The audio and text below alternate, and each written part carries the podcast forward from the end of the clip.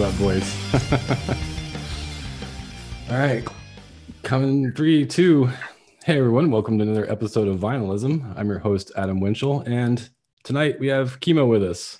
What's going on? Guys, hello. How you feeling, man? Feeling better after having COVID two weeks ago. yeah, it's definitely gone got a hold of me for two days, the fever, but I'm I'm feeling better, much better now. Thankfully. Glad to hear.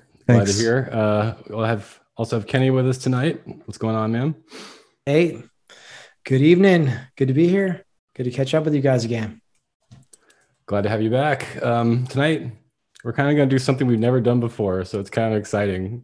We have a special guest who is going to talk to us about various processes and vinyl manufacturing and other things we'll get to. But without further ado, we have Scott Stratton with us from Bernie Grundman Mastering. How you doing, man? Hey, great. Thanks for having me on. Thanks for coming. Chemo, I hope you don't do the long haul. It sounds like you had a, short bump there, but you'll be all right. I, I hope. Yeah, it was a short one. Uh, I am medicated and vaxxed, so I'm, I'm good. Thank you, Very though. Yeah, right cool. Scott, why don't you tell us about uh, where you work, how you, what you do? Like, kind of give us just a intro on. Sure. Well, uh, for anyone that doesn't know, uh, Bernie Grundman Mastering is one of the preeminent mastering studios in the world. Um, we have a, a, studio, a suite of studios in Hollywood, as well as a, another facility in Tokyo. And uh, it's a Grammy Award winning studio. Like, uh, how many have they won now? I, I personally can't, didn't win any, but the uh, people I work with are certainly well deserved. People like Bernie Grundman himself, uh, Mike Bozzi got one for Childish Gambino recently, uh, Brian Gardner, Pat Sullivan, and then I think uh, Chris Bellman. I, I, I know he's been nominated. I don't know if he got a Grammy or not, but that's pretty much all the engineers there's also Scott Sedillo. He does a lot of the U2 stuff. So it's really high end, nice.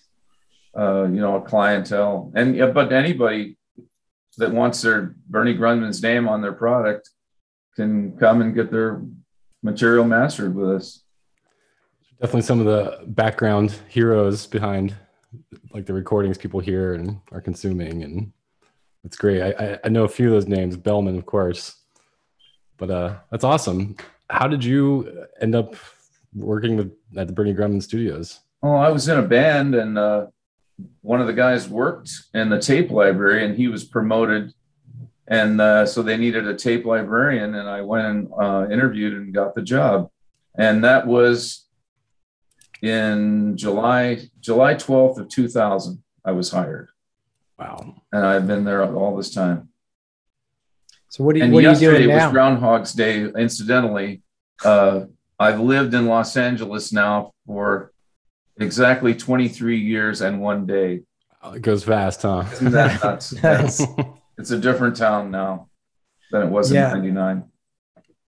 I bet. For sure. For sure. I've been here my whole life. Uh, so, you know, it's definitely uh, seen a lot of changes for sure. So you started off as a tape librarian. What what's your role there now? Well, it's funny. Uh, I'm still the tape librarian, uh, but this is funny. I've been added. You know, they've given me more and more responsibility over the years, and I've taken it all on, and they've never relieved me of any of these responsibilities. so I, I, wear a lot of hats, and uh, it's great. I mean, I, the days are not dull. You know, there's plenty to do. Um, but the library is taking less of my time these days than it might have in the past. From being a librarian, uh, the next step up is a proofer, where it's like instead of reading, you're not proof reading, you're proof listening.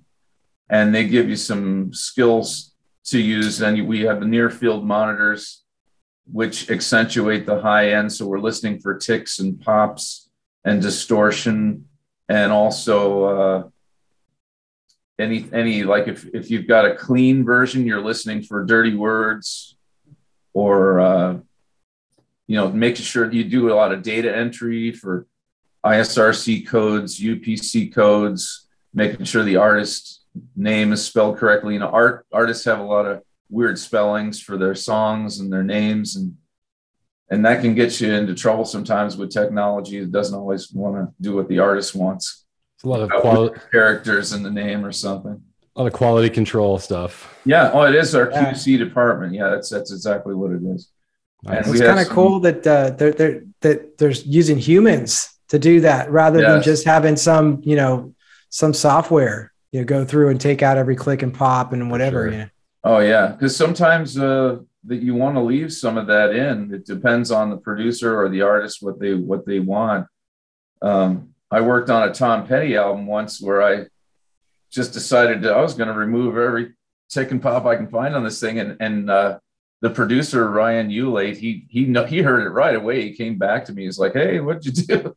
And uh, so yeah, that was Too clean. Too clean. I learned the hard way that time. Yeah. So I mean, and uh, that's just uh, it's probably good to leave a lot of that stuff in. You know, if you, it's all about the experience of listening.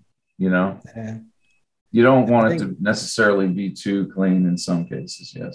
I know I like that. You know, with the way music is made these days, there's uh, you know so much technology involved in things, and uh, I like hearing some of that's just it's life. You know, it's the natural act of playing music when you have musicians playing stuff. So In a room. Yeah. Hopefully. Yeah. Yeah. Um, do you know when they were? You said that they've been around since the '70s, right? Is that when the, they started in Hollywood? The for Bernie Grundman's mastering studio. Yeah. Uh, well, he started the studio in '83, and uh, before that, he worked for A and M Records as one of their in-house mastering engineers, and before that, he worked for Contemporary, the jazz label. And he's gone way back. He's he was in the Air Force before that, and he even uh, used to record jazz bands in, I think it was in Phoenix when he was like a teenager.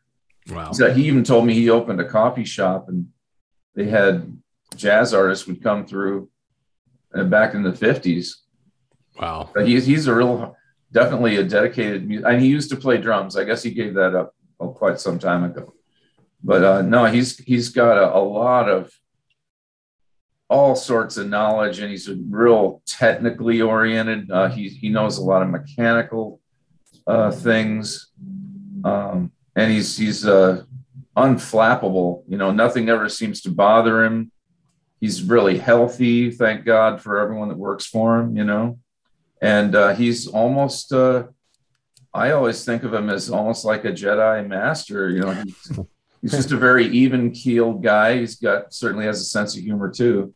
He's a great guy to work for, and and he's considered a genius by many people.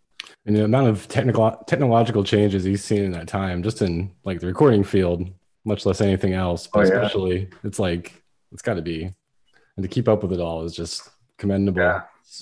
Like No, that's and he shares uh, a lot of stories. You know, it's it's great to be able to hear it from directly from the source. You know, a lot of these things that have happened to him. but he's got some But great he's still- stories. Oh, he's yeah. still in there. Uh, you know, he's still the ears and and you know indeed the en- yes. engineer on a lot of recordings. he works five days a week. He's still doing it daily. Yes, and uh, he's probably working as hard now, almost as as ever, really, because of the the vinyl boom. It's just keeping us really busy over there.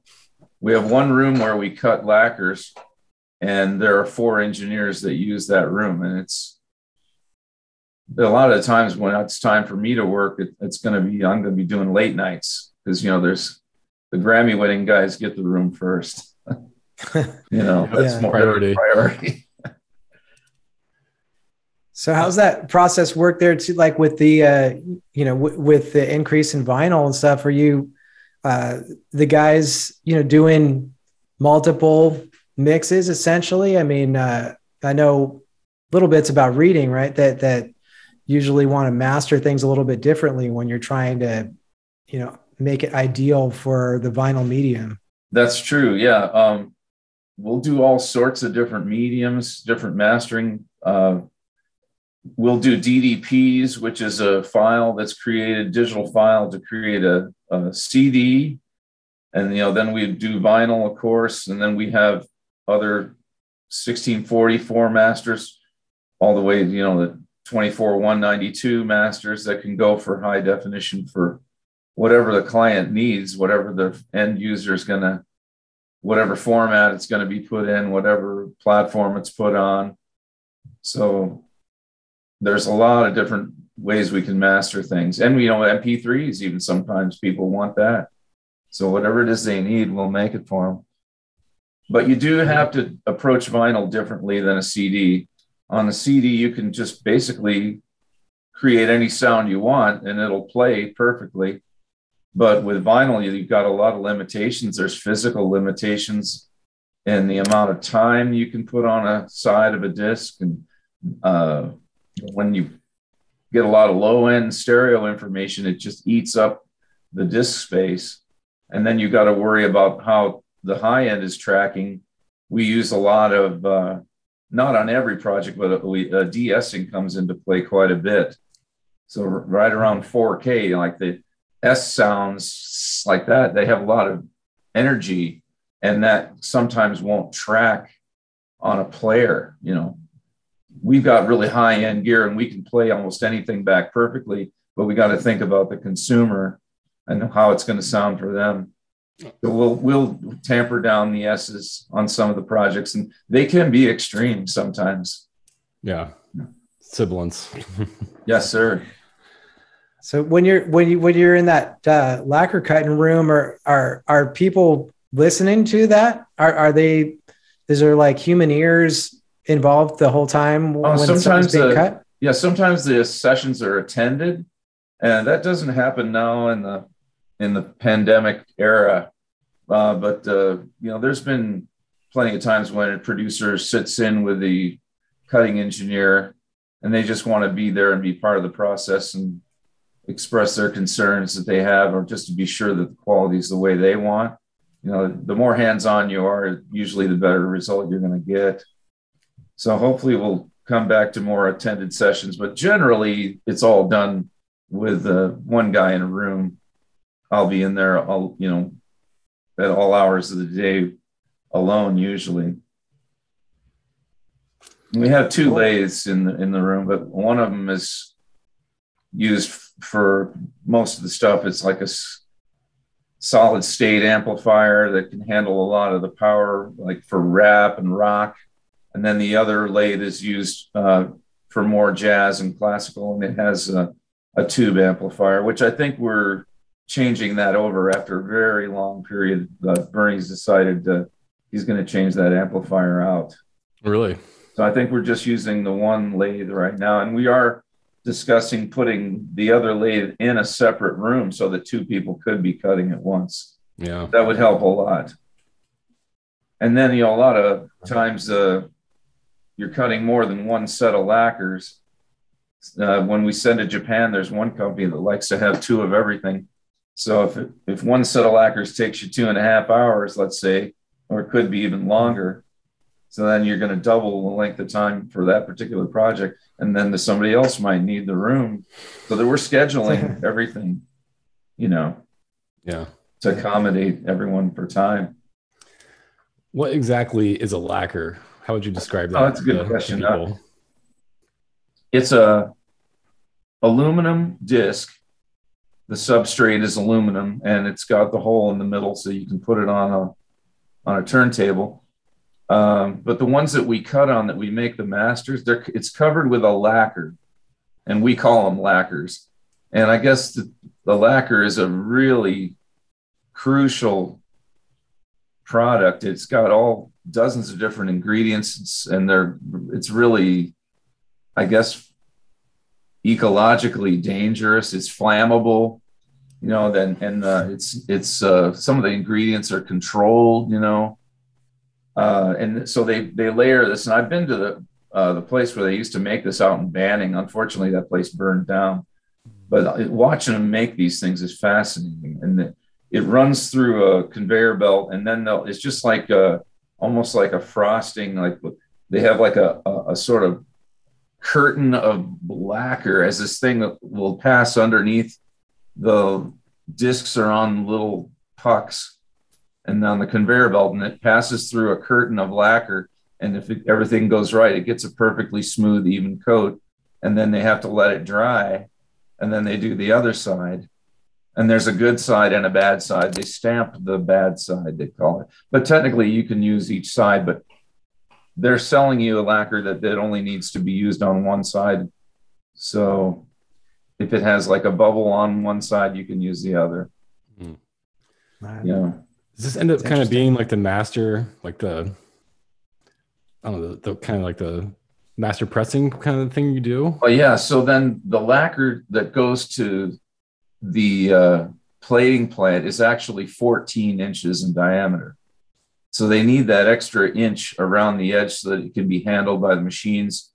Or, you know, they got to put a, when it gets to the plating plant, they wash it, they spray it off. There might be dust in the box or whatnot.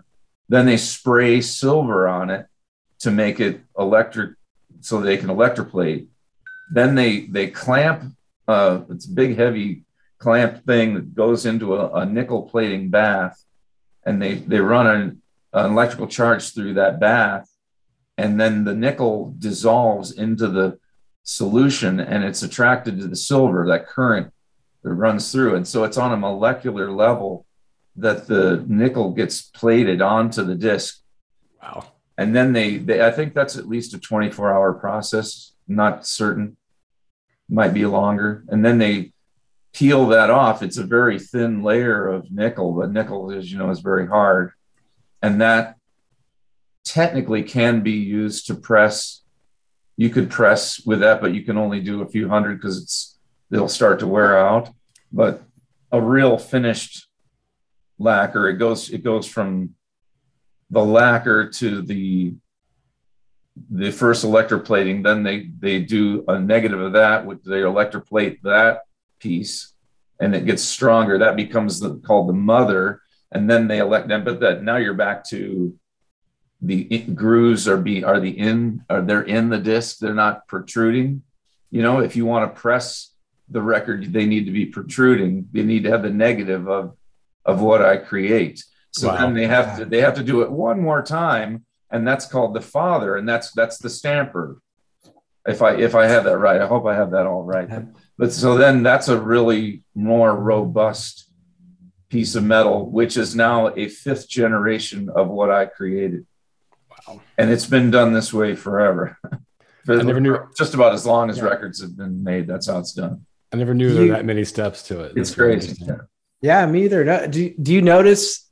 Is there a change in the audio quality oh, through that definitely. process? I imagine there have to be right, like so that the original lacquers that you cut sound more pure and oh, absolutely perfect yeah. than what what gets actually pressed at the end. Mm-hmm. Yeah, and uh, we have some 12 inch um, lacquers that are used for references so that the client can hear uh, if they don't want to commit to the plant and all that involves, they might want to hear a reference. And so they do make 12 inch lacquers, and those are going to sound better than any record you could buy. That's like just right off of our lathe. And they have to know that. I mean, there's, you get some loss of definition in the high end, particularly. And it's funny when you look at the grooves, this it's almost like a wave file or something. The really high end stuff is more sawtooth, or you'll see like really fine, uh, you know, modulations in the groove. And then the low end is like a really big, wide, curvy S's, and they take up a lot more space on the on the disc. And we do have microscopes attached to the lathe so we can take a look at what's going on. And that's also how we measure the groove depth. There's gradations in, in the uh, microscope, and they're down to the thousandths of an inch.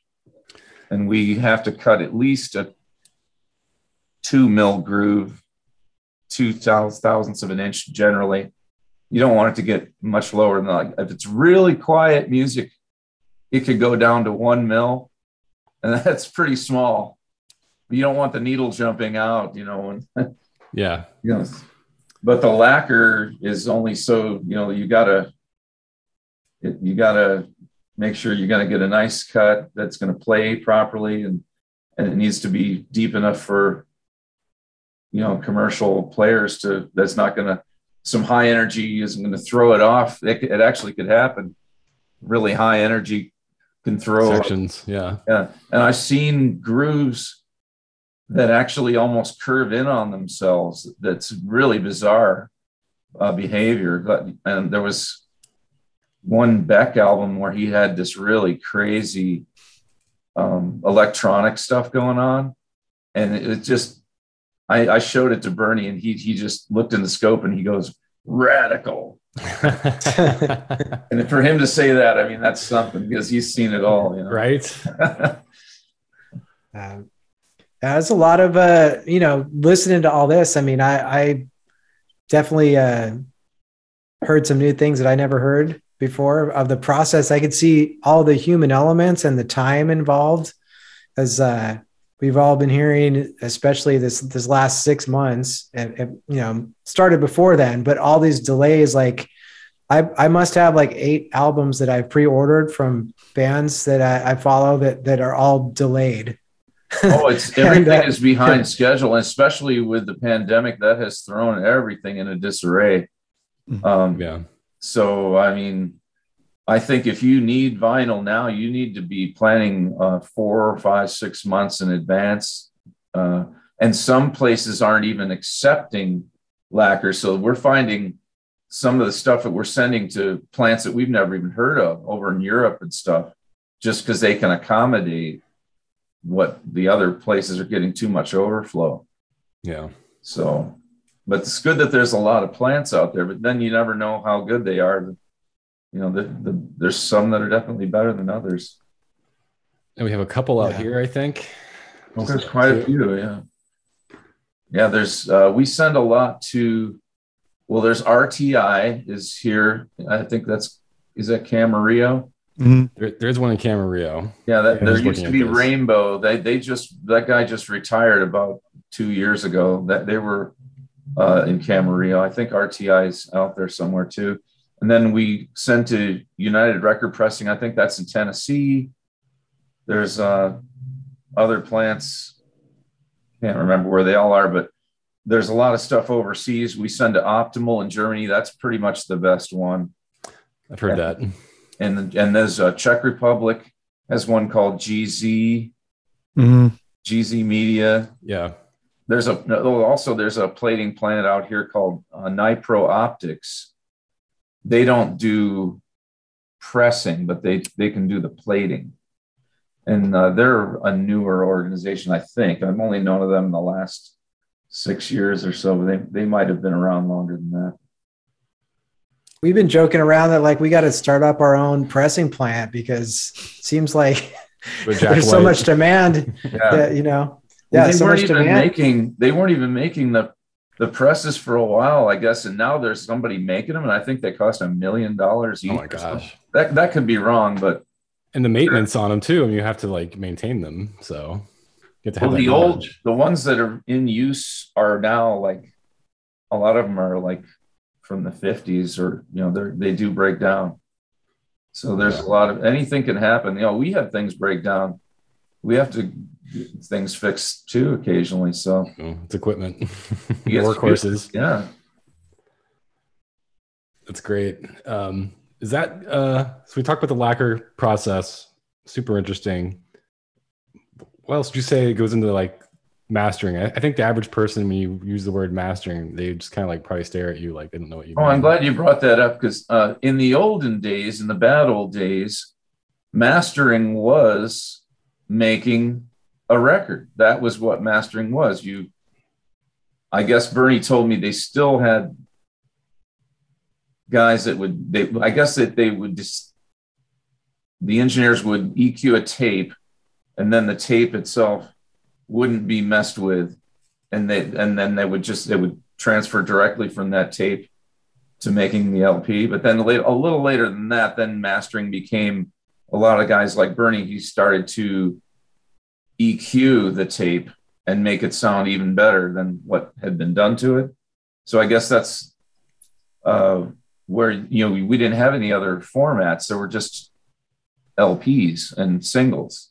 That was what you mastered for. Uh, so now we've got different sources we talked about that you're going to hear it on a different platform. And, you know, we had cassettes and then CDs, and there was commercial reel to reel that still exists. Yep. So there's a lot of formats, but generally it's been the long playing record and the single.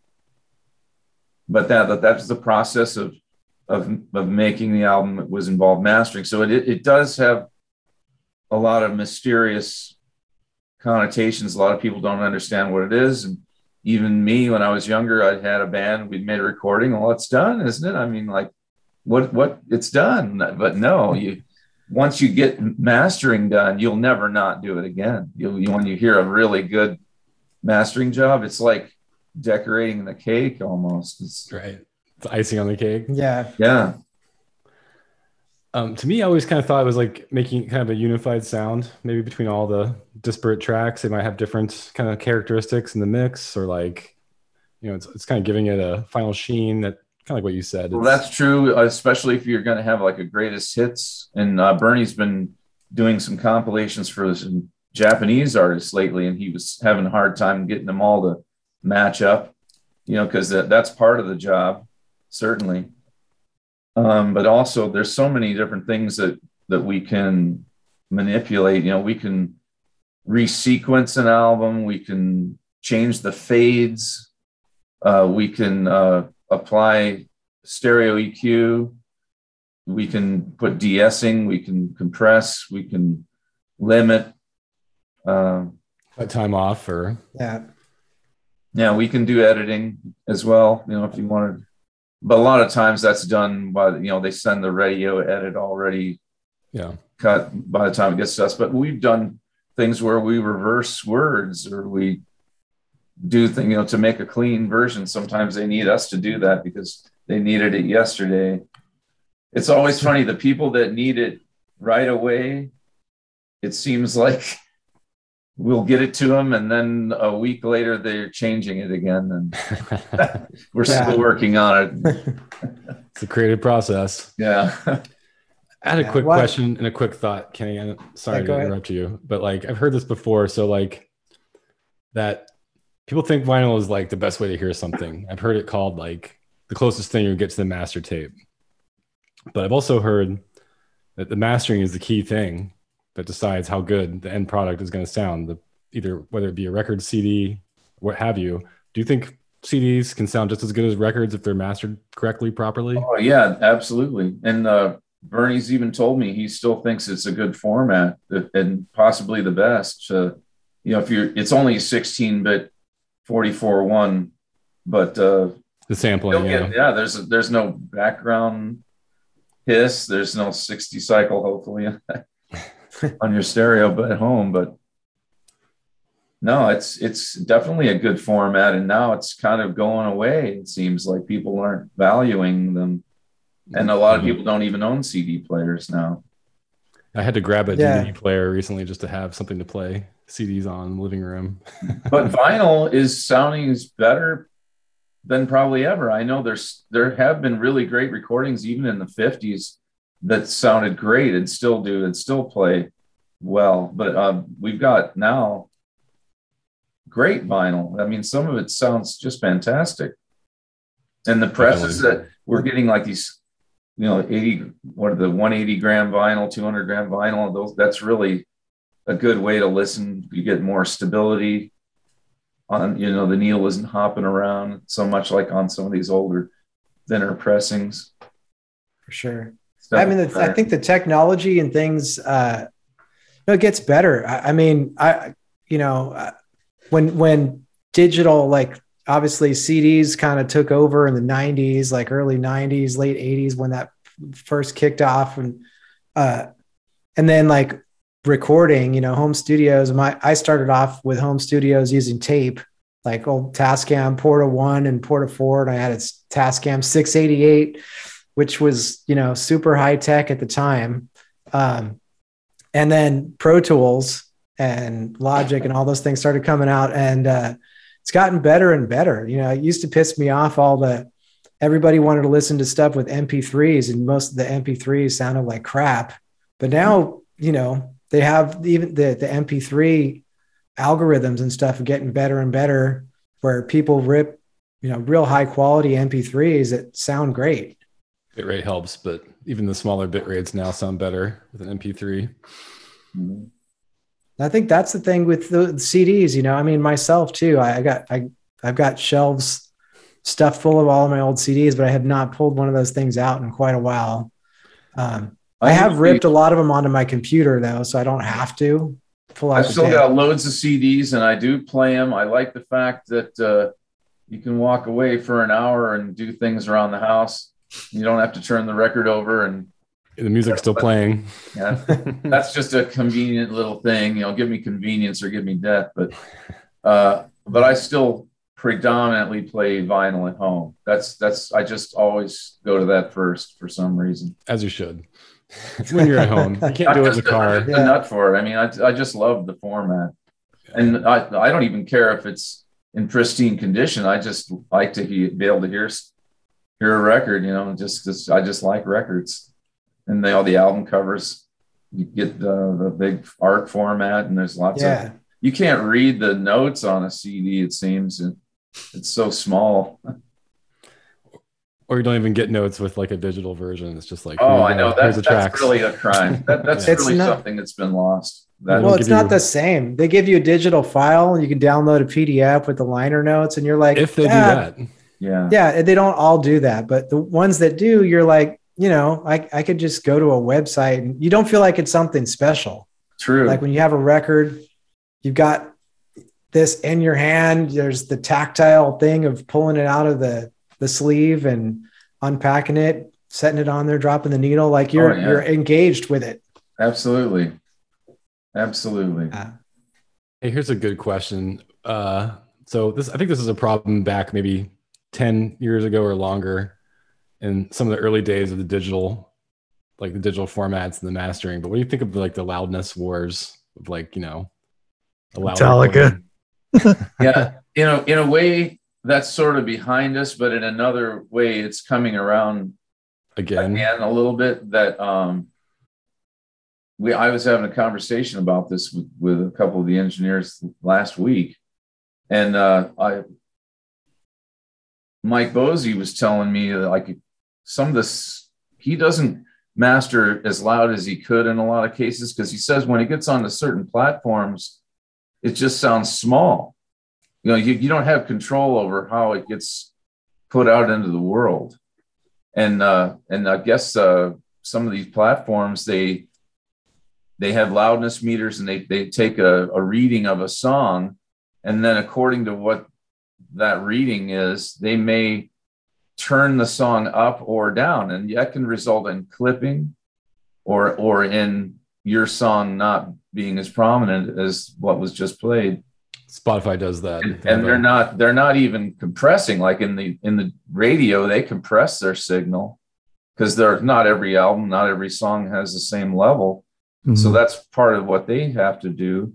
But with the internet, it's it's in some of these platforms they might not even be. Well, I guess Spotify is is obviously a big one, but they're not compressing. They're just changing the level, and that yeah, can it's be like some sort of like yeah, some sort of automatic like loudness cut off. adjustment kind of thing. normalizing Yeah. kind of. yeah. Yeah. It can it can uh, be detrimental to how it was intended to be heard.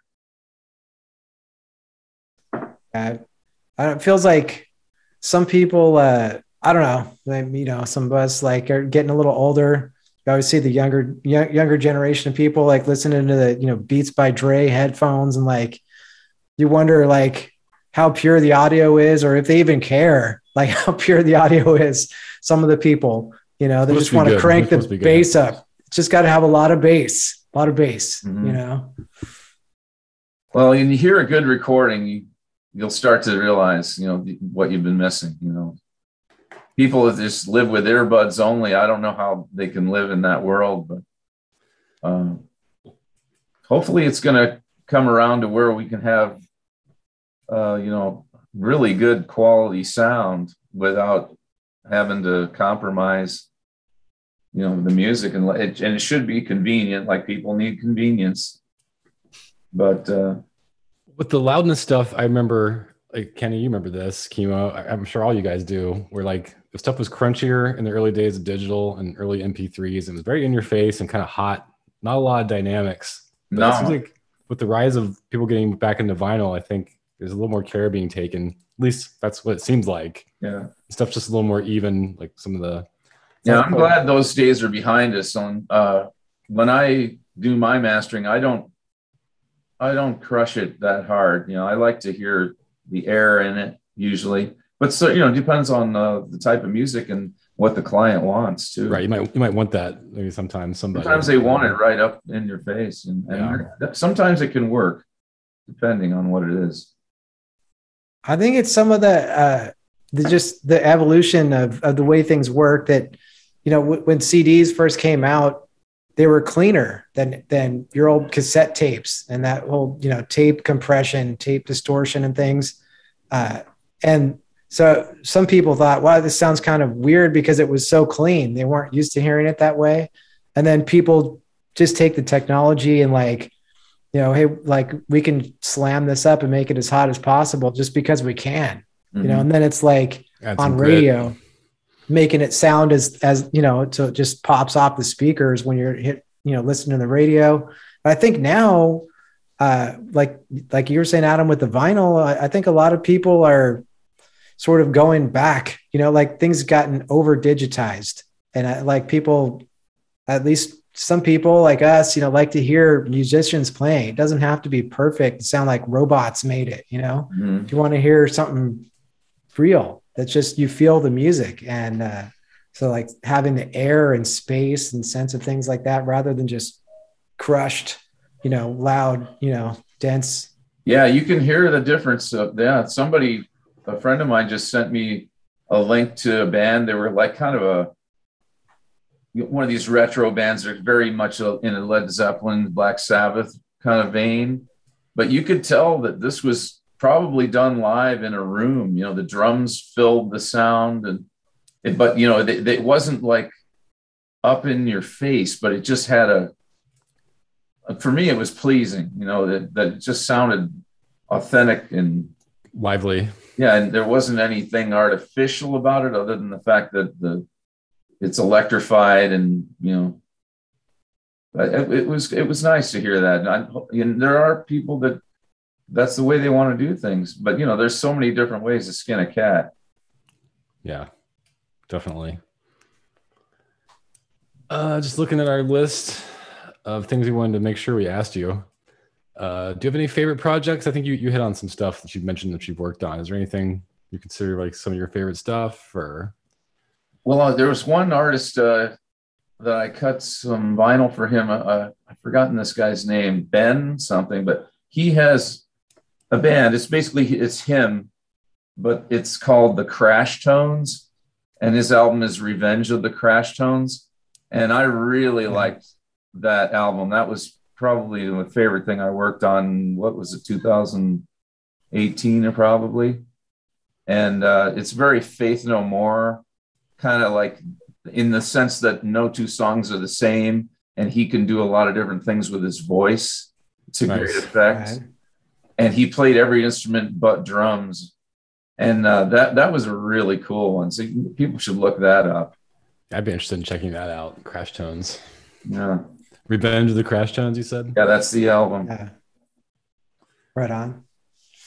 that's uh, one thing that's really stood out for me in the last few years and there's there's always something that i'll find myself liking and then i can't remember what it was later. You know it's like what did i have for lunch last week? Because i'm doing this all the time. And there was even one artist that i wanted to mention. I can't remember who they were. I was i looked into it. There was a japanese fusion band who they they're, they're not like earth shattering but i liked them. And i can't remember what they're called but they have i think they're from the 80s and they had several albums that i never even knew the japanese did fusion but this was kind of cool Go the You get archives all kinds of different stuff coming through man all kinds of music. Yeah. yeah Who put this question gonna on the say, list? Did, did- Fortunately, the music hasn't stopped, man. I mean, the pandemic shut down a lot of things, but musicians still want to create.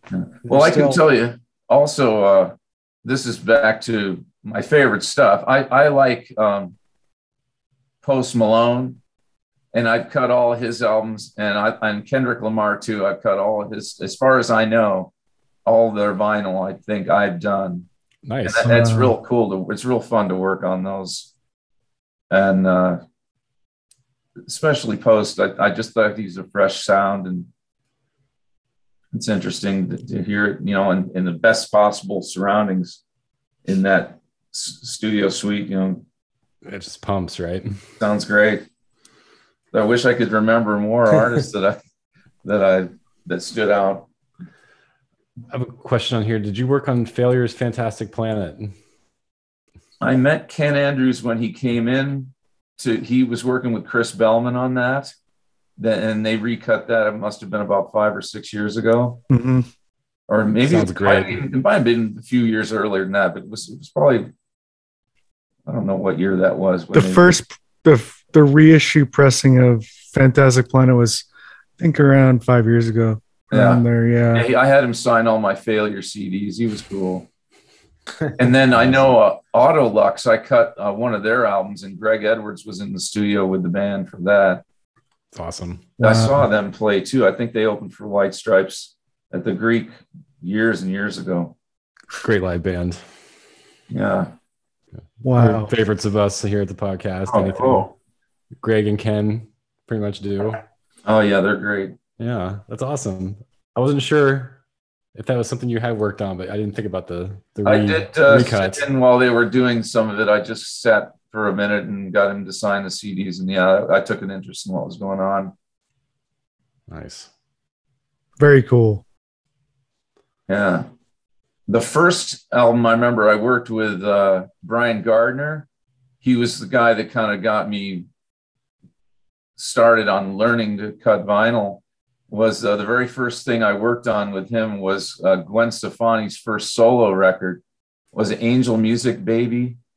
You remember that one? It had it had uh, The Hollaback Girl. thing. Hollaback Girl, yeah and it was a picture disc. And and the only reason I know that is because it was on the paperwork. We didn't. There's nothing different to do to make a picture disc. It's that it's at the that happens later. You know, they at the plant. But uh, it on that was the first thing that I worked on. Was that I guess that was 2001.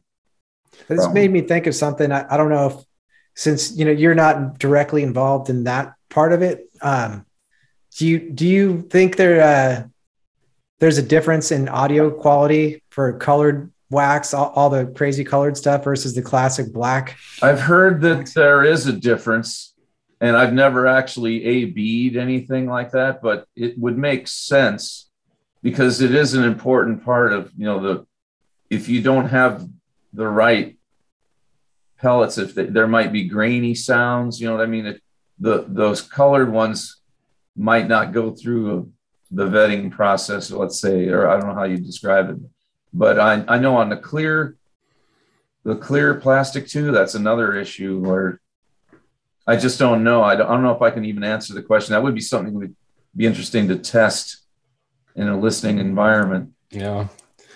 I've heard that it's gotten better, that the quality of the the color stuff. And that seems to be my experience, is that they're pretty good for the most part. I don't think I have any horrible sounding. probably more crucial than that is just who's pressing it Yeah, and where and yeah Yeah, that's probably more that more important well, I mean, that made me think of something else I wanted to ask is what do you think of the quality of picture discs themselves? Do you think that that's like they're no- notoriously like have supposed to have bad sound? I have a few that are kind of yeah that might have just iffy come side. down to the plant again because it, it might cost a lot more to produce those kind of things and maybe they cut corners that's Yeah. just a guess I thought I thought it may, or at least reading that it had something to do with that uh, the medium didn't have the depth.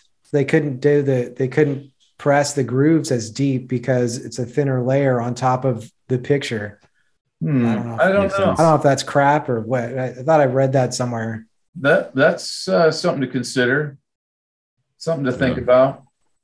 But it depends on the music too, you know. And but we're talking about the thousandths of an inch here too, so I don't know if how much. I really don't know. Yeah, That's just another cool gimmick, just like the different colored vinyl itself, and I mean it's you don't get It's much- cool. Yeah, I dig It is kind of cool. I mean, yeah, it's like You get bowling ball colors even. I love it, man. Yeah, when it it matches with the artwork of the album and stuff, uh, it- you know, it just kind of uh, adds that extra element to Oh, the whole and, and now they're doing etchings. They do the laser etchings. Like uh, they'll have a three-sided album. right on Mhm. side four, they'll Yeah. do a Yeah, I've got a Tom Petty like that, and I've seen uh, some uh, Mars Volta that was like that. mm, I think Mastodon did one. the Alice in Chains, Jar of Flies, and Sap. The flip side of the Sap EP was etch, etching. Oh, with very Alice in nice. Chains That's a logo. cool yeah, thing. 'Cause it's only like the four or five songs on the on the front, which is yeah, it's a great great record sound. And sounds we don't amazing. we don't do that. We don't have lasers. That's a little more yeah, kind of advanced. That's for someone else to take care of. yeah, Nice. but you can press that if you can get put it anything on a disc. I imagine you can get it made. You know. Well, this is uh Yeah. Is there anything else we didn't cover, I think?